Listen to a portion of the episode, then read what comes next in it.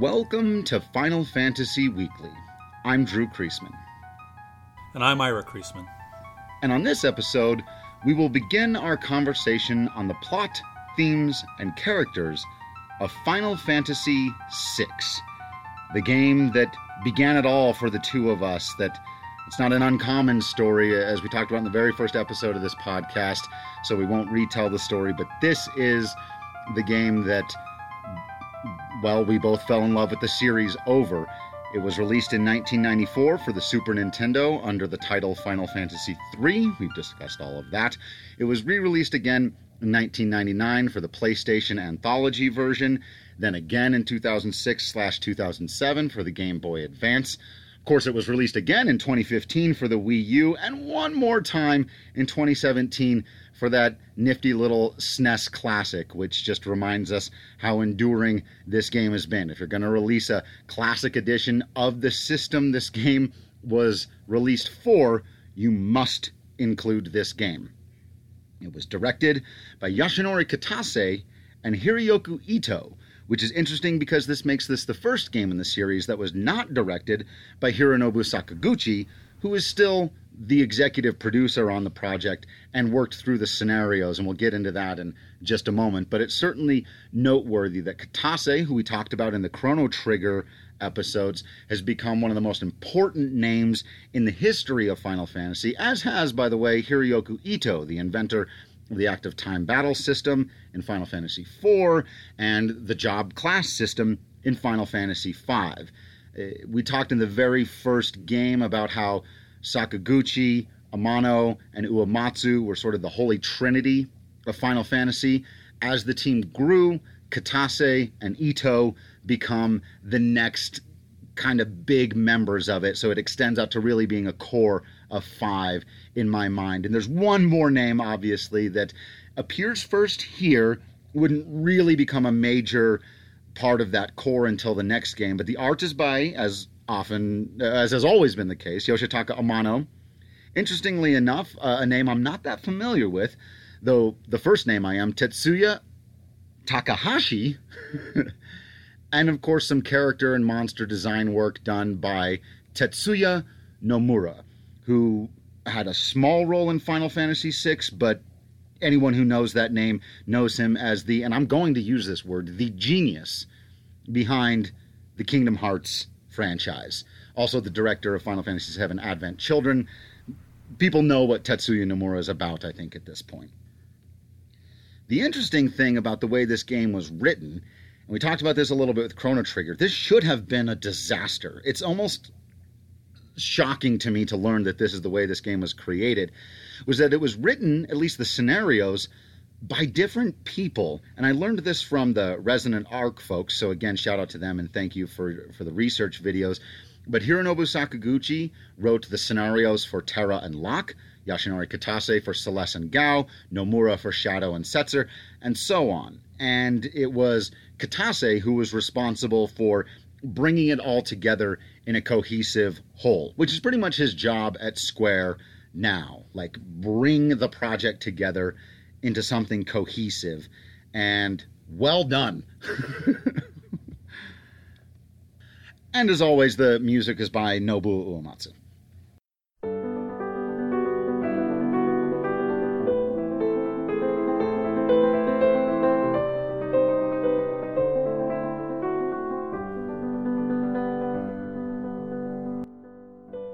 In 2005, IGN ranked Final Fantasy VI as the 56th greatest game of all time, and it was the second highest ranked Final Fantasy after the fourth installment. In 2006, Nintendo Power ranked it as the 13th of the top 200 games on any Nintendo platform. Also in 2006, the Japanese magazine Famitsu voted it as the 25th best game of all time. In 2008, Final Fantasy VI was number one on G4 TVs. Man, remember G4 TV? Uh, I, I remember G4 TV. It, it was the number one must own RPG. Also that year, Screw Attack named Final Fantasy VI the third best Super Nintendo game of all time. And in 2009, it was inducted into IGN's Video Game Hall of Fame, becoming the second Final Fantasy game to be inducted after the original. Uh, still messing with their lists as we know they tend to do. In 2012, IGN ranked it as uh, number one on their list of top role playing games, and an updated version of their top 100 list in 2007 ranked Final Fantasy VI as the ninth greatest game of all time, above all of the other Final Fantasy games. It has been widely celebrated and considered by many game journalists to be one of the greatest games of all time, and it's probably the most popular pick amongst longtime Final Fantasy fans as the best in the series. It, you could say it's the hipster Final Fantasy fans' favorite game.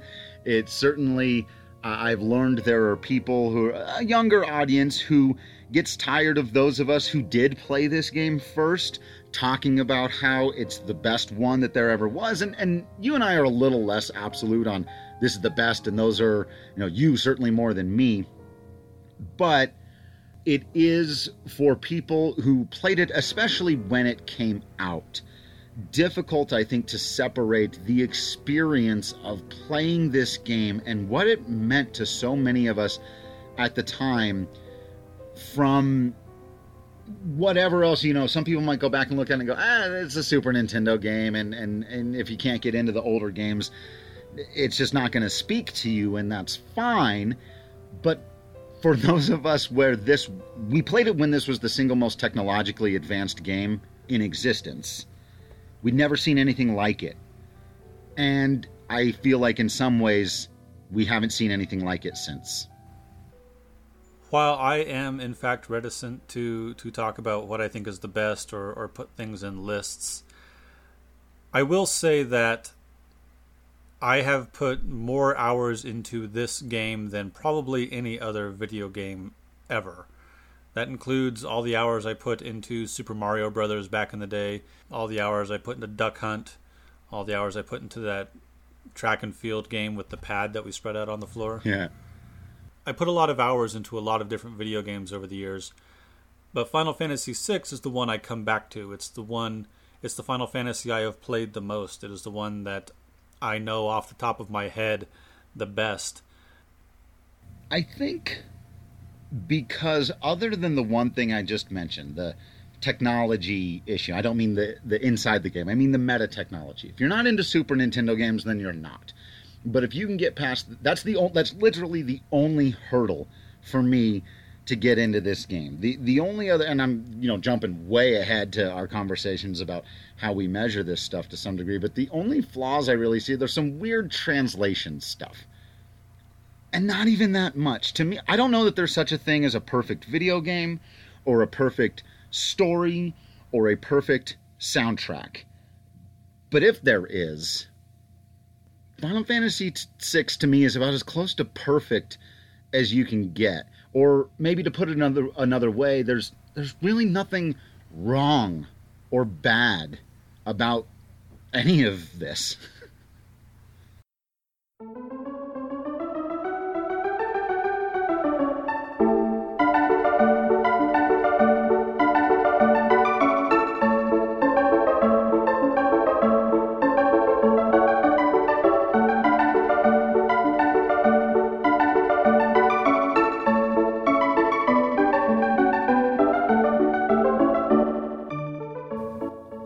We jump into the plot itself, we do want to lay some of the big themes out there at the beginning, as we so often do.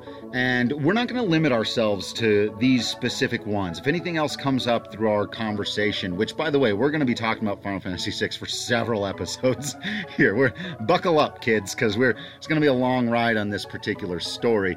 And so we'll discuss some other big themes as they come up, but the ones that really stuck out to us to begin with. Uh, some of the ones revolving around love and nihilism we've seen before, but I think they're explored more interestingly here in Final Fantasy VI. I'm particularly interested in the way it tells its story. It is set up as an opera, which we will see over and over again before we get to the opera within the opera. So, we'll talk about a, a number of the unique ways in which it tells its story as we've discussed before with the Empires and Rebels episode in particular, there are some heavy themes here about machinery versus nature, technology versus nature, uh, not always versus, sometimes, you know, within each other, uh, helping each other. That's in fact where the word Magitek comes from. And we'll get into the setting of this game and why that's unusual here in just a moment as well. And of course, all of the themes that come with the Rebels and Empires tropes. Final Fantasy XII is oftentimes referred to as the Star Wars Final Fantasy. Uh, I think Final Fantasy VI could also fit pretty heavily into that category. But the two biggest ones, for me anyway, are the religious undertones and even the maybe not the first time, but maybe the first most direct time, our characters are tasked with killing a god. And we will discuss the ramifications of that uh, throughout. But I think the biggest theme, and honestly, by the end of the game, it's not especially subtle, but that doesn't make it less good, is the role of family and maybe different kinds of definitions of what a family is and should be. So the concept of a found family is not unique to Final Fantasy VI. It's a thing you'll find in a lot of fantasy literature. The the Fellowship of the Ring, right? Those guys became a family of sorts. Um, and you have my axe, like yeah, precisely. Uh, the crew of the Firefly uh, excuse me, the crew of the Serenity in the show Firefly. They become a found family. They don't always get along, right? They there's some stressors there. There's some personality conflicts. In Final Fantasy VI, we find this to be a fairly strong theme, I think, particularly because the the actual families that the characters have are so well. Let's just run through it, right? Yeah. Terra, we know Terra's mother and father, Madonna and Maduin. Madonna is dead at the beginning of Final Fantasy VI. Maduin is dead at the beginning of Final Fantasy VI. We see some flashbacks of them interacting. Then we have Terra in the world of ruin. She she finds a family of orphan children that she wants to take care of. Right. So for her, I, especially if she is the main character, I, I'm not sure she is, but certainly she's the first of the, the main characters we follow.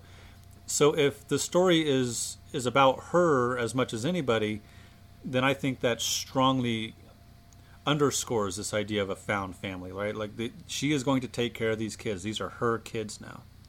We don't know much about Locke's birth family, but we do know that he was in love with a woman named Rachel, and it didn't work out. Edgar and Sabin are a pair of brothers uh, whose father gets sick, possibly poisoned by the Empire, and uh, that breaks up their family. Shadow. Shadow had a good buddy, a brother in thievery, perhaps. Uh, does not work out well for that guy, and then uh, and then he meets a woman on an island and, and has a daughter. Perhaps we're fairly certain. Gau, Gau's mother gave birth to him. He had some uh, birth defects, I guess, uh, and his father either was crazy or went crazy. Cyan's whole family and, and the family he serves are poisoned and killed. Celeste, uh, she has a found father in Sid, and I get the impression she considered Leo to be her brother. Yeah. Though it's not that's not as strongly said, I don't think doesn't work out well for either of them. Setzer's wife, Daryl, yeah. wrecks her airship and as they're racing. Mog, Mog, maybe this this theme does not stretch through uh, his character as much, but he does. There's that family of Moogles up north. He bosses Umaro around in what I would say is a, a big brotherly kind of way. Strago and Relm as grandfather and granddaughter uh, have a strong family theme uh, and then Relm's mother being dead and uh, his, her father being gone, except maybe he's a ninja now. So, so the only two that I would say don't have a real, or the only three I would say don't have a real strongly strong family theme are Mog, Umaro, and Gogo. We don't know anything about Gogo, though there is some speculation. Umaro does not have a whole lot of story to him other than his relationship with Mog, and Mog's relationships are largely the other Moogles and Umaro.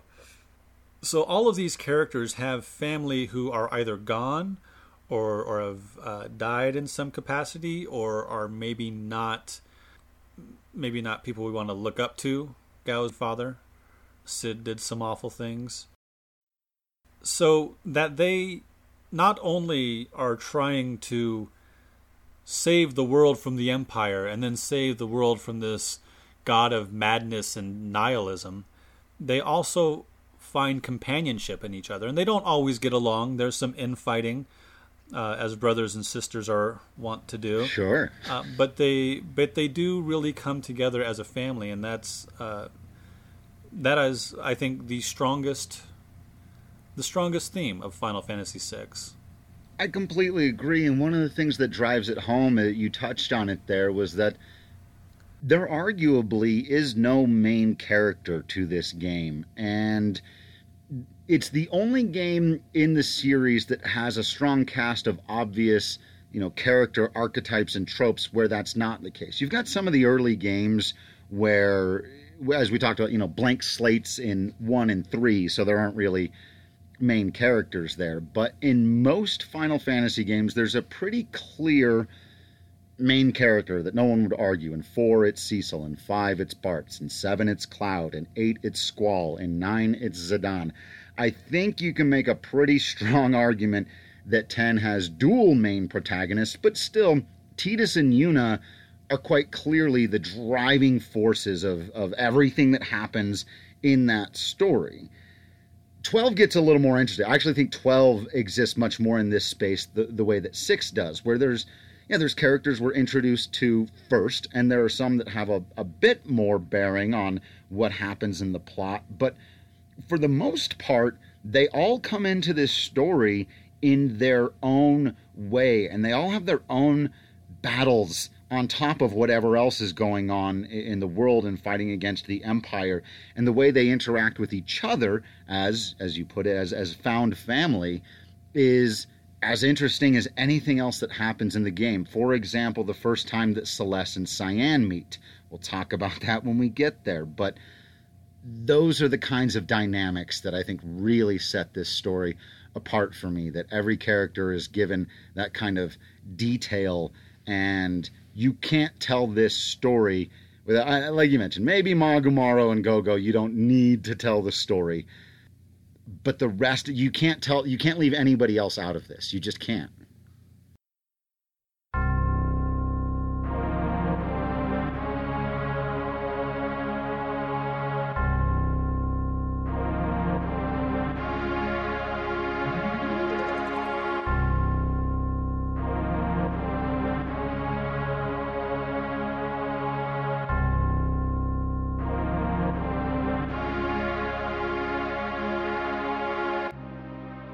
Long ago, the War of the Magi reduced the world to a scorched wasteland, and magic simply ceased to exist.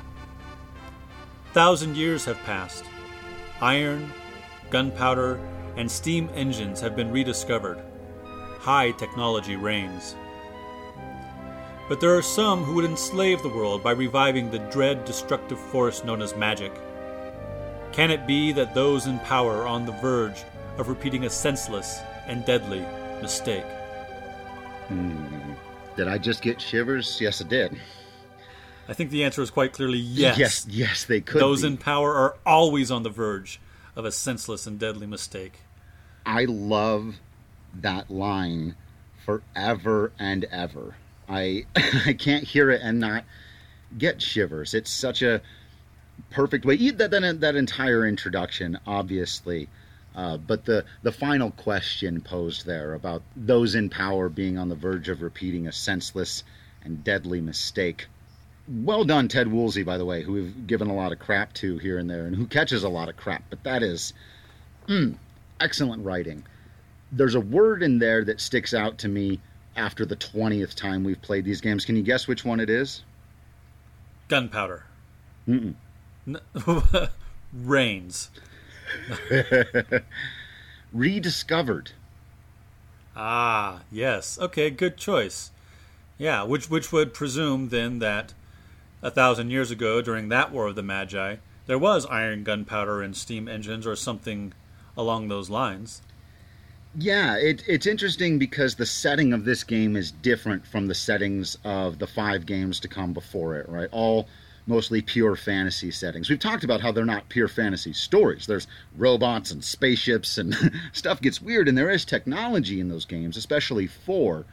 But this just sets us into an industrial revolution. We're going to leave this word uh, for a deeper conversation in the future. I promise we'll get back to it. But this is a steampunk setting, which very briefly simply means that uh, suggests that back in the day, that technology, the steam technology, ended up becoming the most prominent in the world as opposed to, say, fossil fuel type technology. And so we've got pretty much everything running on steam power, and then, you know, even though magic doesn't exist, that will become a bit of a thing. But with the more industrialized setting, we've got our first big risk of Final Fantasy VI not putting itself into a medieval style land of, uh, you know, kings and, and kingdoms and, and those types of tropes that we're more used to out of something like Lord of the Rings, where this is, you know, there are trains and there are machines. Maybe part of what you're trying to get at here is steampunk is an idea that is sort of begins science fiction or, or science fiction literature.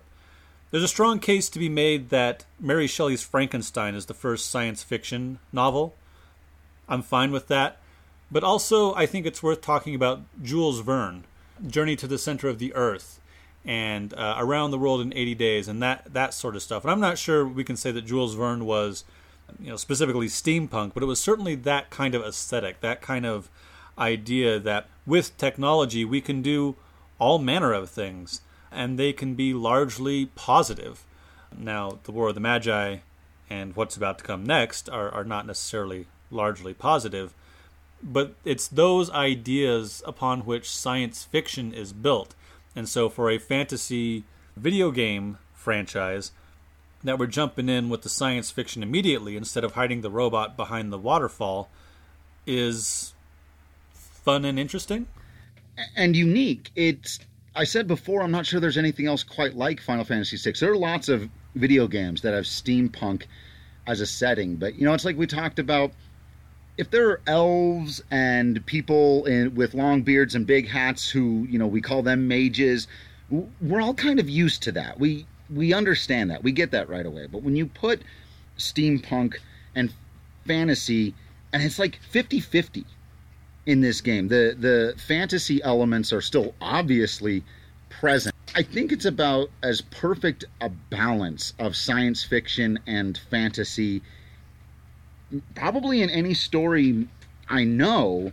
And because I think that gets at the core of what Final Fantasy is the mixing of Eastern and Western, the mixing of fantasy and science fiction. I, I think Final Fantasy VI sits right at the center of all of those crossroads.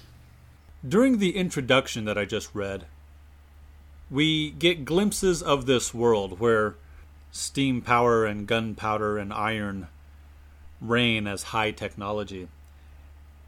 And one of the glimpses we get is of the capital city of Vector, which is the capital of the empire. And we get a, a brief, brief glimpse of one of our main characters, the character who will turn out to be the main antagonist of Final Fantasy VI, Kefka.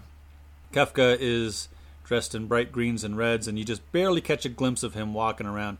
And the reason I bring that up before we get into the actual thing that happens is because he is the one who has sent these three on their mission. In the Final Fantasy VI remake that got that CGI intro, it is very clear that Kefka is the one who is putting these three in their Magitek armor and sending them north to get the Esper. So we start with three characters. They are all sitting in, riding upon this basically power armor. It's not quite Iron Man level, but it's these big bipedal robot creatures, things with sort of mouths on one end, and they're they're working the controls and they're sitting on it. It's open air, and it, there are two soldiers clad in this sort of dark brown armor, And the third character, who sits behind them, not saying anything, is a young woman. She's got greenish blonde hair, depending on what you're looking at. She's clad in these, it's not quite robes, but certainly uh, brighter colors than are these soldiers. And we get the wind whistling in the background as they look out over this frozen plain, and they say, There's the town down there. Now I'm going to paraphrase because I don't have the, the dialogue in front of me. But they do a little bit of uh, exposition through dialogue. So can you can you actually believe there's an Esper down there after all this time? And you know that it's our job to get in there and, and see what's going on. And, and uh, they also explain that uh, Terra has the slave crown on her. They they make it clear that she is not there of her own volition. One of them by the way, they are introduced as Vicks and Wedge in the original Super Nintendo version. That right, would later be right. changed to Biggs and Wedge, a reference to Star Wars. When uh, during this conversation, one of them is concerned. You know, is she going to turn on us? Is she going to? Fr-? They're all afraid of her. They right. make it clear immediately they're afraid of her. And the guy says, "No, she's got this slave crown. She'll do whatever we tell her to." All right, and uh, then our three characters march north to the the mining town of Narshe, and Terra's theme plays in the background as the credits scroll.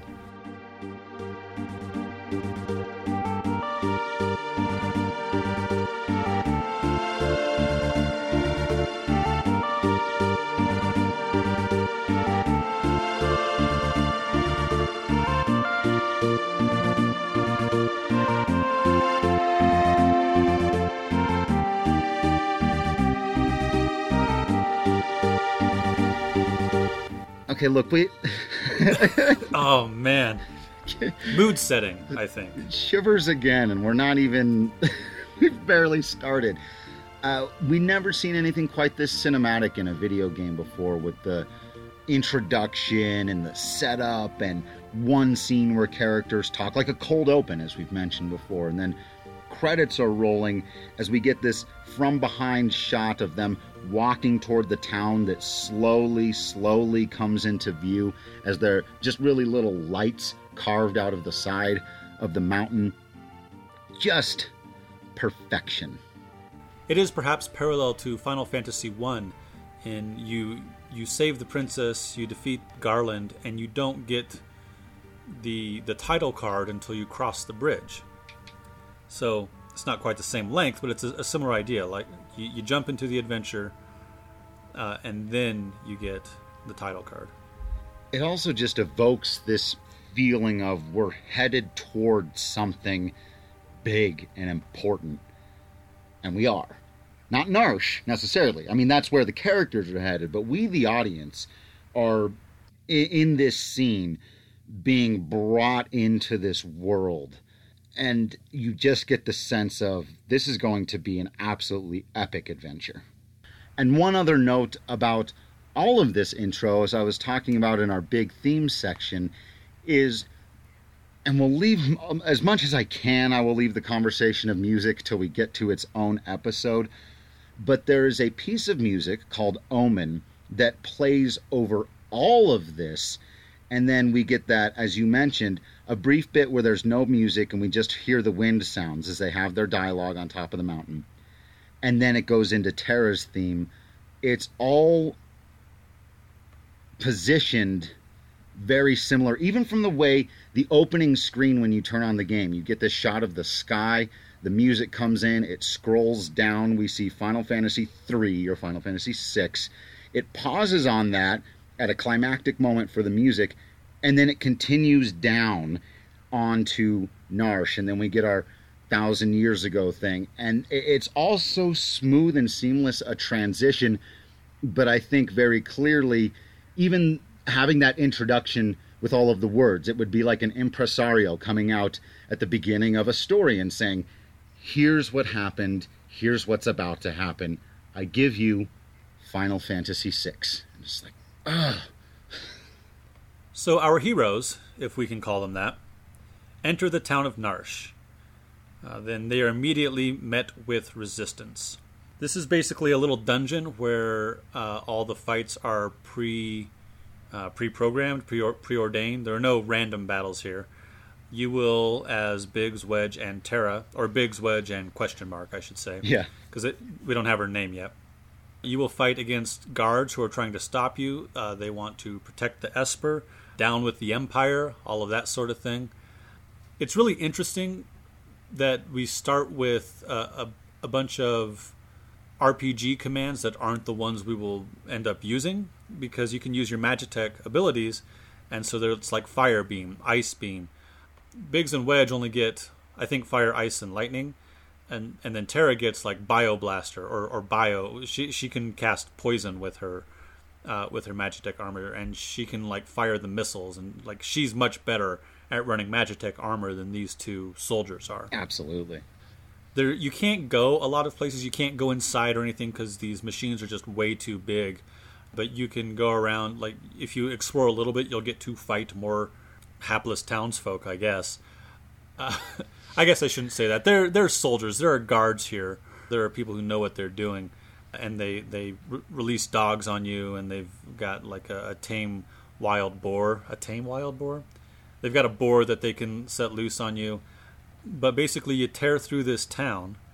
And I, I should note that in the CG introduction, it looks like there's a Gatling gun on one of these things. It looks like they're firing bullets at some of these soldiers, yeah. some of these guards, which you don't get. You, you, don't have the option to fire bullets in the uh, battle when, when you come into a battle. So that that's a bit of a disconnect. But I, I kind of like it would make sense for them to have guns because they mention gunpowder at the beginning, and uh, clearly later monsters when you that you fight when you're in the Empire, various robots and such will definitely have guns. Right. So you make your way through town, and you get up into the mines. Eventually, you come upon a monster that the people of Narshe seem to have trained or tamed. It's called the Whelk.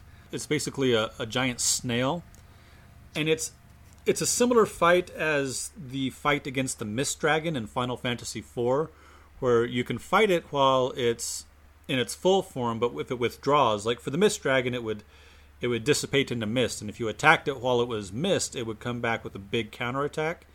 The Whelk, if you hit it while it's only its shell, it will absorb that energy and then release it in a big blast.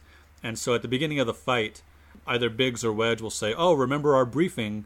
don't attack the shell and then that's how you know how to how to go through the fight it's a fun little reminder too that these games are a little bit more about strategy than they are say quick fingers and you know one of the biggest critiques of the video games and final fantasy has always been it's press x to win. You just press x and fight and you kill the thing. And this is a nice early example of like no you can't just do that. And the, the, you'll lose. If you do that with Whelk you will lose. You have to know when to attack and when to defend.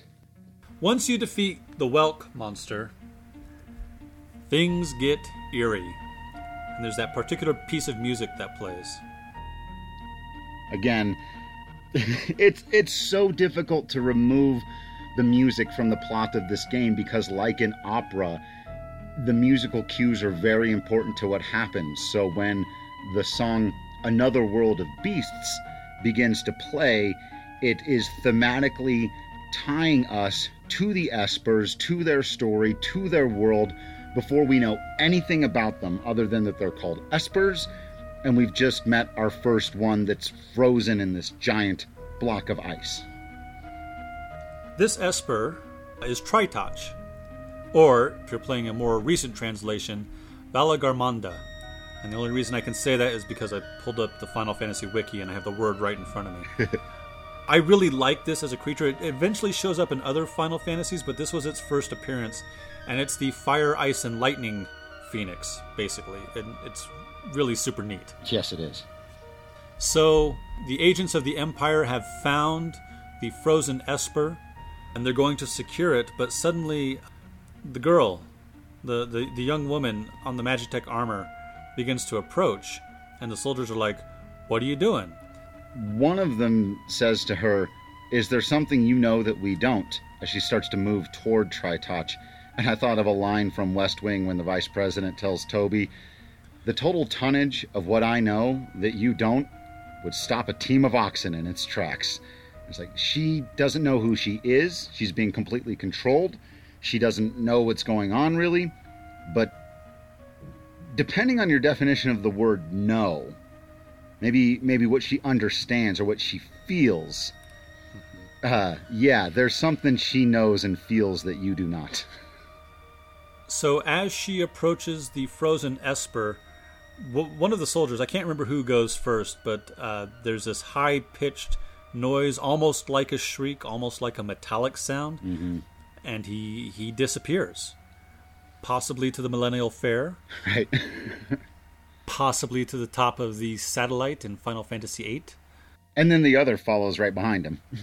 yeah, very quickly, the other is also dispatched, and it's only this young woman and this magical being, and lightning begins to arc between the two of them. There's like an explosion which is kind of weird and interesting. And Terra collapses, go to black.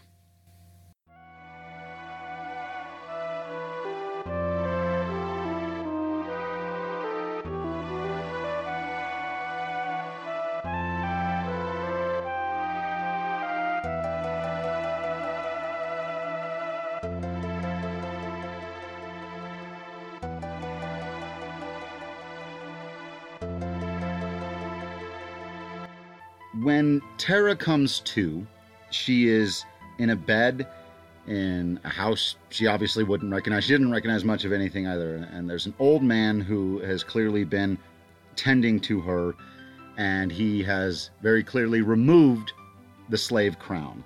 Uh, she gets out of bed. She's very woozy. She falls a couple of times. Uh, she's obviously in, in a very poor condition. He explains to her that they were controlling her actions through the use of the crown. Uh, she explains to him that she has absolutely no memory of what's going on.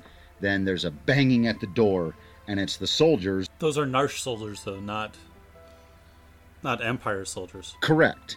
Right. They're they're Narshe soldiers who are who are angry at her. They just want to know where she is and what she's doing. This is the first time we hear her, I think, referred to as a witch Okay. And and oh, I think it's Biggs and Wedge who mentioned earlier on that she fried fifty soldiers. Oh yeah. W- w- yeah, yeah, yeah. In, in the past, at some point. Doesn't she tell Arvis that she's able to remember her name? Yeah, that's the first thing she's able to remember, and he's very impressed. Like I've never heard of such a fast recovery before. She remembers her name, and then we get this interesting thing that Final Fantasy VI does. Again, very much like a play or an opera might. Like if you had a program, you could look down, get yourself a little description of the character, but everything goes black around her while her head is down trying to remember her name. Everything is frozen in time for a, min- uh, a moment, and we get this bit of writing. I guess, I guess again, if the, eh, maybe our impresario person, whoever our narrator is at this point, our, our disembodied narrator explains A mysterious young woman, controlled by the Empire and born with the gift of magic.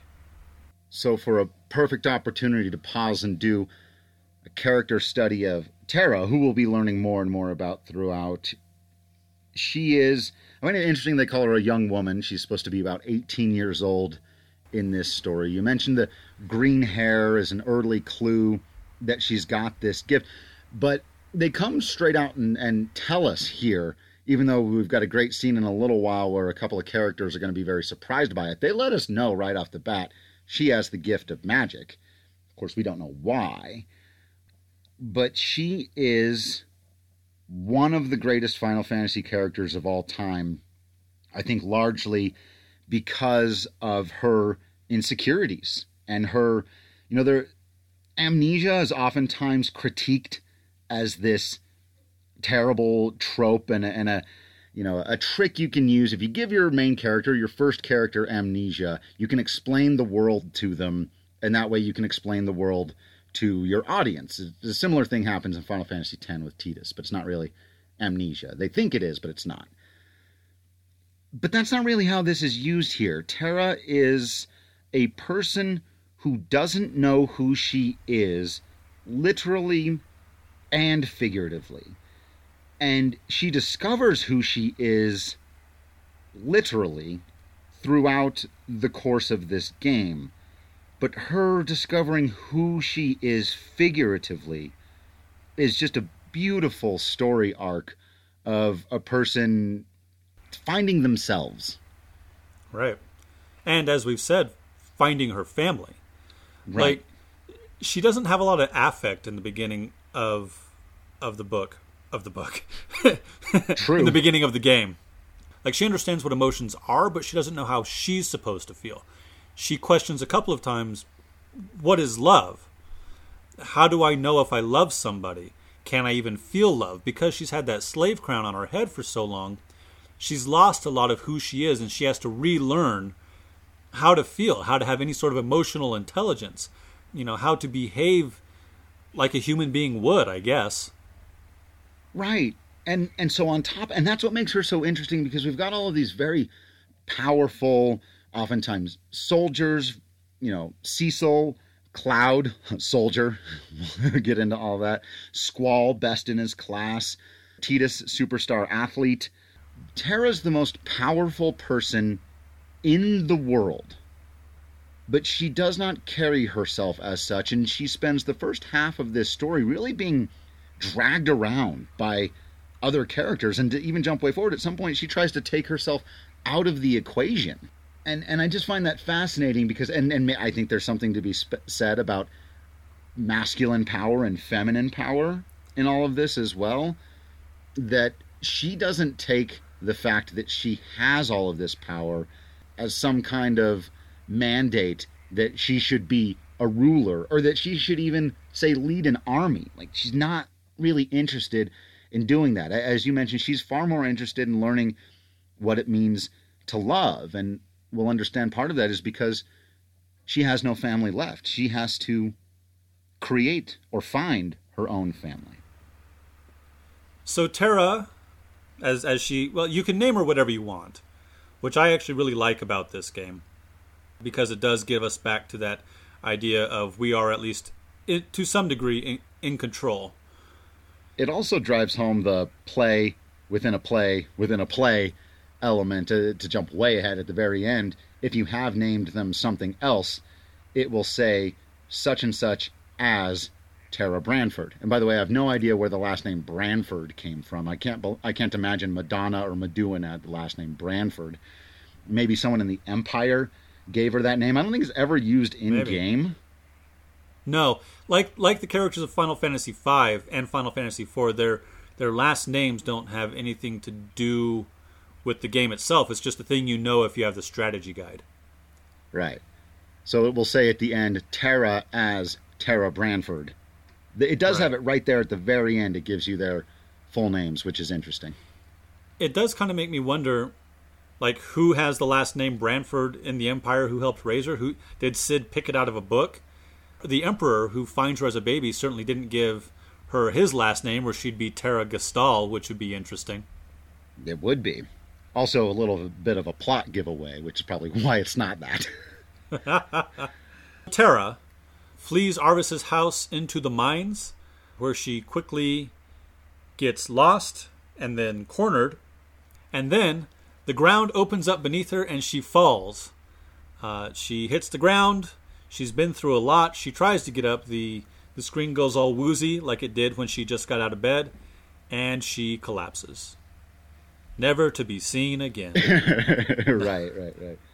Another fade to black transition as we we're treated to a flashback and we know it's a flashback because the screen goes all yellow there's this yellow hue going over it and we get three distinct scenes one being uh, what ira was talking about kind of earlier added into the playstation version in cg format but it's just kefka putting the slave crown on Terra's head and laughing maniacally.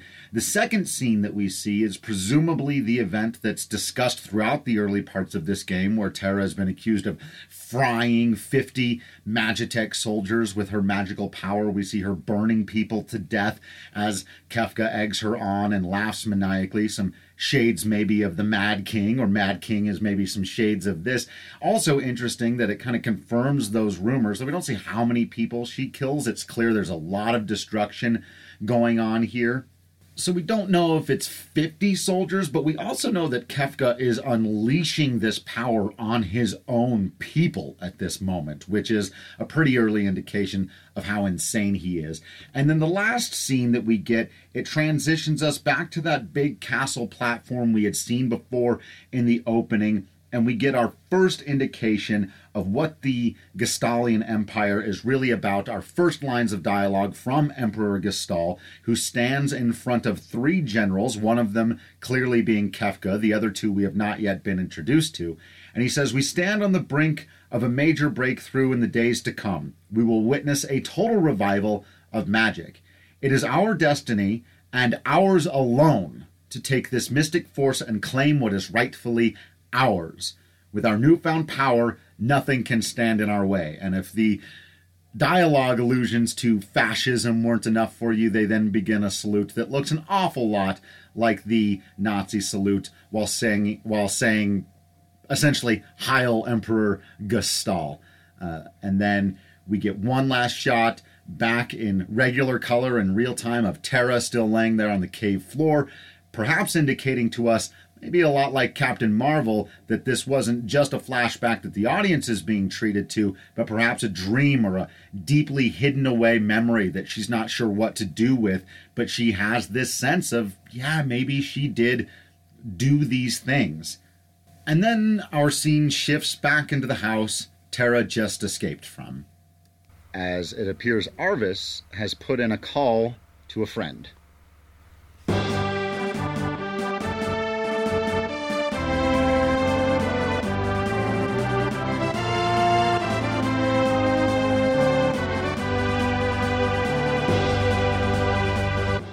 So Arvis is speaking with a young man named Locke Cole. Again, the last name is not really that important. He asks, uh, you know, you, you, got a job for me? What's going on? And Arvis explains there's a, a young woman in, in need of your help, which Locke has maybe an overly typically male response to. Yeah, well, he, he he's he's worried that this might have something to do with that Magitek riding Imperial witch. Jeez, man. kind of. but it's well, if if somebody had just busted down a town you know about in Magitek armor, killing a bunch of guards, slinging spells, I could understand how you might be a bit reticent. Oh, absolutely. uh, it is funny how quickly he turns around, though, back to our conversation on Civil War and Bucky Barnes and mind control. But the very moment Arvis says, "Oh no, there's the slave crown. The Empire was controlling her," Locke immediately turns around and goes, "Oh, well, screw the Empire. We have to help her." Right. I, I imagine slave crowns aren't that unheard of. In the game, we only hear about Terra being controlled by a slave crown, but I have to imagine that's that's a thing they've used before. I would think so, man. If we were adapting this, that would be a little extra thing I would add. An, an example of someone else being under the influence of a slave crown. Arvis suggests that this mission should be uh, child's play for uh, the greatest thief in the world. thief? Or I suppose he prefers the term treasure hunter. Which he makes clear immediately. I thought it was interesting. Arvis calls it semantic nonsense. I was like, I didn't remember them using the word semantic. Again, nice job, Ted Woolsey. Good point. Yeah, we. I, I would like to take this moment to say, I, I don't understand why people pile on Ted Woolsey. Like, I understand some of these can be kind of goofy translations, but he was trying to translate one extraordinarily complex language into another extraordinarily complex language. Both of these languages have a lot of idioms, uh, a lot of sayings, and not a lot of contact until modern times. So, trying to tell this story or any of these stories. He started on what four? Yeah. Trying to tell any of these stories and maintain any sort of gravitas when it's meant to be grave, or lightheartedness when it's meant to be light. I imagine that's got to be extraordinarily difficult, and you want to be careful how much leeway you take for yourself when you're not involved in the writing of the story. Right. And this is a funny scene that the humor plays in large part because of his writing. Some of it's the music, some of it's the really great character animation stuff they were able to do by this point, and the over the top kind of emotes they would give. And so when Locke just gets crazy face over being called a thief as opposed to a treasure hunter, it all works together really well for the desired effect. We do get our second character introduction. Uh, you put it that it would be like the, the description in the in the program. Treasure hunter and trail worn traveler searching the world over for relics of the past. And then you can name him whatever you want. Uh, but his name is Locke. If we want to do a quick character study of him, he's got that sort of tousled hair look. He's got his bandana, a jacket, a sort of worn, scruffy looking t shirt. He, he really does look like that trail worn traveler. And I think it's interesting that they hint at his backstory in searching the world over for relics of the past because he's looking for something very specific. Yeah, that's a, a great little subtle clue. Again, nice job, Ted. And it's also re-invokes that word for me in the intro rediscovers. He's looking for relics of the past. It gives even more enrichment to the history of this world and what might be out there. If there used to be technology and magic living living in harmony and now there isn't he's looking for relics from maybe the world where they did live in harmony.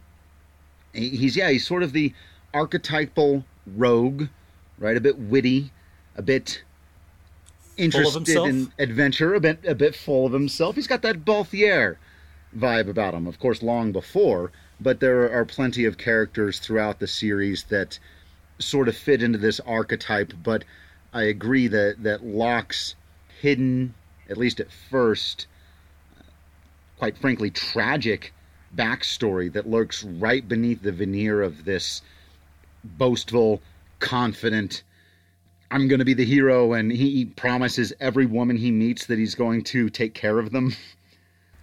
Yeah, that's that's a bit. Like I understand what they're going for. That's a little bit.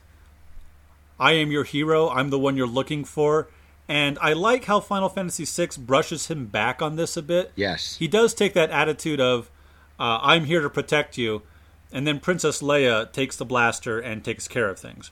Right? I like that idea that just because the boy shows up and says he's the hero doesn't mean that everybody around him buys into it. Right. That and, said, he is quite heroic. Right. And then when you learn why he's that way, uh, but but yes, uh, it, it, and it doesn't take away from his overall optimistic view. I, I think Locke. You know, some people I've heard people argue that he's one of the less important characters of the story. He's, he's, important for the plot getting started, but maybe he he can tend to get lost by the end of the game. But I I think he's the heart and core of the the optimism of this story. And not everything about this story is optimistic, but he represents in the face of some pretty harsh tragedy the ability to be positive. And there, there's something to be said about that. So you take control of Locke and you go into the mines, uh, and this is where we finally. I'm, I'm fairly certain this is where we start getting into random battles. So you can level up a bit, you can find a save point, and eventually you can find where Terra fell. And Locke hops down into the hole, and being a thief with, I assume, a very high dexterity score, uh, manages to land it no problem. very well balanced. Uh, he's able, so he finds Terra passed out. He's going to uh, take her to safety when he hears the shouting of Narshe soldiers. Yeah, you know, and it's interesting because it is difficult uh, that you begin this game by murdering soldiers who really are on the good guy. They're at least against the Empire. If you want to call them good guys or not, you know, that can always get a bit tricky. But you know, you're under a slave crown, so what are you going to do? This here is like, look, I'd rather not fight you guys, Locke says. You know, I'm, I'm not your enemy, but I'm not letting you take this girl. Speaking right. of Locke as a hero, like that's what makes him a hero. He doesn't always have to protect anyone or save anyone, But right here, right now, he does. And he is thoroughly outnumbered. He's essentially saying, Yeah, you can probably take her, but you're going to have to kill me first. But then. Speaking of being outnumbered, the Moogles arrive. And I really like this because I feel like it speaks to what Moogles are and have been in the past, especially in Final Fantasy V. In Final Fantasy V, the Moogles lived off in their own little Moogle village in the woods on the far side of the Second World. But one of them had a psychic connection to the Princess of Gaul. No, Baal, the Princess of Baal, Galuf's daughter, Krile. They have always been the this race of creatures that was a little more in tune with the natural world, that was a little more magical. So how is it that the Moogles knew that Locke and Terra would need their help? And why would they bother to help? Like why why do they care what happens to this young woman who just came in and wrecked this town? Who's a slave of the Empire? Why are they helping? Do they know that she's got a connection with that Esper? Probably they live in these caves, and maybe there are some psychics among. Maybe there are some who are more spiritual or who are more connected to the earth uh, and, and the movings of the earth, and possibly the movings of rivers and plains and swamps and everything. I'm referring to Mog. Mog's basically a geomancer. Correct, which is awesome. But yeah, I've actually seen some people say, you know, this is kind of a Deus Ex Machina or a, a Deus Ex Mugula if you, if you prefer, they. Do, I apologize. Uh, they do kind of appear without warning and without everything you just said being explicit in any way. But I could not agree with you more. I always thought that it was because there was a clear magical link between the Moogles, the Espers, and then therefore, spoilers, I guess, Terra. But also, this is at the very beginning of the story. Look, if this was the final confrontation and the Moogles all showed up out of nowhere to save you, then I could understand being like, uh, that's a little bit of plot convenience. But here, no, I, I accept that critique zero. This is a great introduction to the Moogles, to specifically, as you put it, Mog in this world, and to their connection to the overall themes. If I were writing the story of the War of the Magi a thousand years ago, Moogles would be oh strongly God. present. Yes. They would be, uh, or they would be uh, involved in some way in the politics between humans and and espers. They would be very much about understanding the the differences between them and uh, helping to mediate. Perhaps uh, I think some of them would definitely be psychic, and so would be able to communicate with some of the espers. Maybe be able to communicate across worlds, which would not be out of character for Moogles based upon Final Fantasy V, as they can communicate across the world. Yeah, I think that this speaks to all of that without saying any of it overtly. Even in future games, things like Mognet, the idea that they're all kind of connected and that they are the messengers of the Final Fantasy multiverse, just, it's all there. We have another non-introduction introduction of a character here though. We do meet Mog, and in fact control Mog in battle, and he's very clearly set apart. As you mentioned, he can all do all the geomancy dancing stuff, which sets him apart and makes you immediately want to learn more about him. But we won't for quite some time. And I think again, a great way he doesn't get his little program introduction here or a line of dialogue or anything. He's just we're just made aware of him like we're vaguely aware of Leo and Celes and Kefka at this point, though we've not been introduced to them properly in the story. So what follows is a really neat fight. One of the things that has always frustrated me about uh, RPGs like this is you can only use a few of your characters at once. But in this fight, there's this sort of maze, and uh, the the enemies will come at you through this maze, and you basically have to block off all these things. Uh, and then when one of the enemy characters gets to one of your groups of characters, so you've got three groups of characters, uh, mostly Moogles, plus Locke. Then you will you will go into an RPG battle, and you'll do you'll do your RPG battle stuff, but you get to use twelve different characters. Now, eleven of them are Moogles, and only one of them has a special ability. but it's really neat to be able to use all your characters like this, and you'll get to do that a few more times throughout the game, which I love. I love being able to use all or almost all of the characters uh, in a fight like this. I also think it's noteworthy that each of the Moogles gets their own kind of weapon. Like one of them has a spear, and one of them has like a throwing star, and one of them's got, I think, a big old flail. Like they've got all these different kinds of really cool weapons. Yeah, it's funny as you were talking about it there too. I was thinking, I wonder why they didn't do this more often. And I was like, oh, it's probably because none of the other games have casts of characters that are this big. But you're you're right. It's such a great idea to you, you split up your team, but they all get to be involved, and it makes the battle feel huge and epic. Especially the one, the next one we'll see. Right, right. And I, I wish they had done something like this for four and five. Uh, they kind of do it in ten because you can swap people in and out of combat, which Yeah, I that- love. yeah, I that- absolutely love that. Me too. Yeah, that that problem ends up taking care of itself. Between the Moogles and uh, one of the greatest thieves slash treasure hunters in the world, you're able to defeat the soldiers of Narshe. Locke thanks the Moogles. The Moogles go back into their cave. He picks up Terra and hurries her through the caves of Narshe to a secret entrance or ex- exit, a secret Hole in the wall. I guess it's a hole in the wall, yeah. He gets outside, and then Terra wakes up. She seems to have been somewhat conscious through this because she says, You saved me. And he says, Well, you know, the Moogles. yeah. I They- love that he gives deserve- credit to the Moogles, man. He does. I, yeah, because he could have totally done the the smarmy, conceited guy thing here and be like, Yes, yes, I did. And I have a square jaw and a very deep voice. Uh, but he doesn't. He gives credit to the Moogles, as he should. And then he does this neat little. I, I feel like this is more for the player, but here's a secret entrance. Don't forget about it. right? That's clever exposition through dialogue, though. It really is, because we, the player, do actually need to know that as much as her, the character. Right, right. Uh, and then there's a you could try to go back. So you- you're basically at the entrance to the town now, and you can try to go back in, but Narshe soldiers will show up and be like, "Hey, aren't you?" Uh... And then you run away real quick. There's also this uh, building here that you can get into, and this is the school. We've talked about this before, where there's these all these people who are experts on the world, and it's basically the tutorial. Like, here's how save points work, and here's how items work, and here's how battle works, and status effects, and so on and so forth.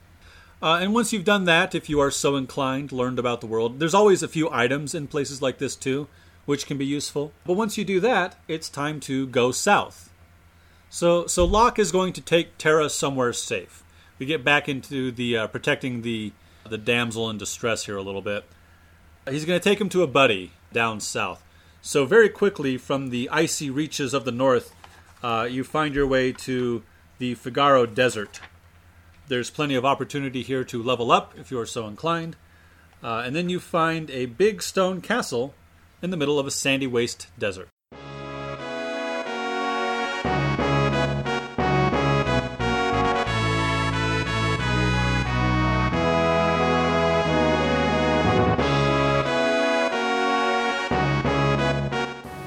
That's it for this episode.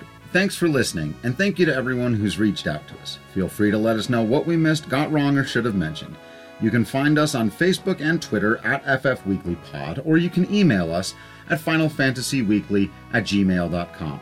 We're also now on Patreon, and while the podcast is still free to listen to via archive.org or on Patreon, if you want to download it on your regular podcast services, you can do so for as little as $1 a month. Join us next time when we meet the King of Figaro and discuss his troubling ways with women, learn of the seduction of an evil clown, and finally find the Returner's hideout.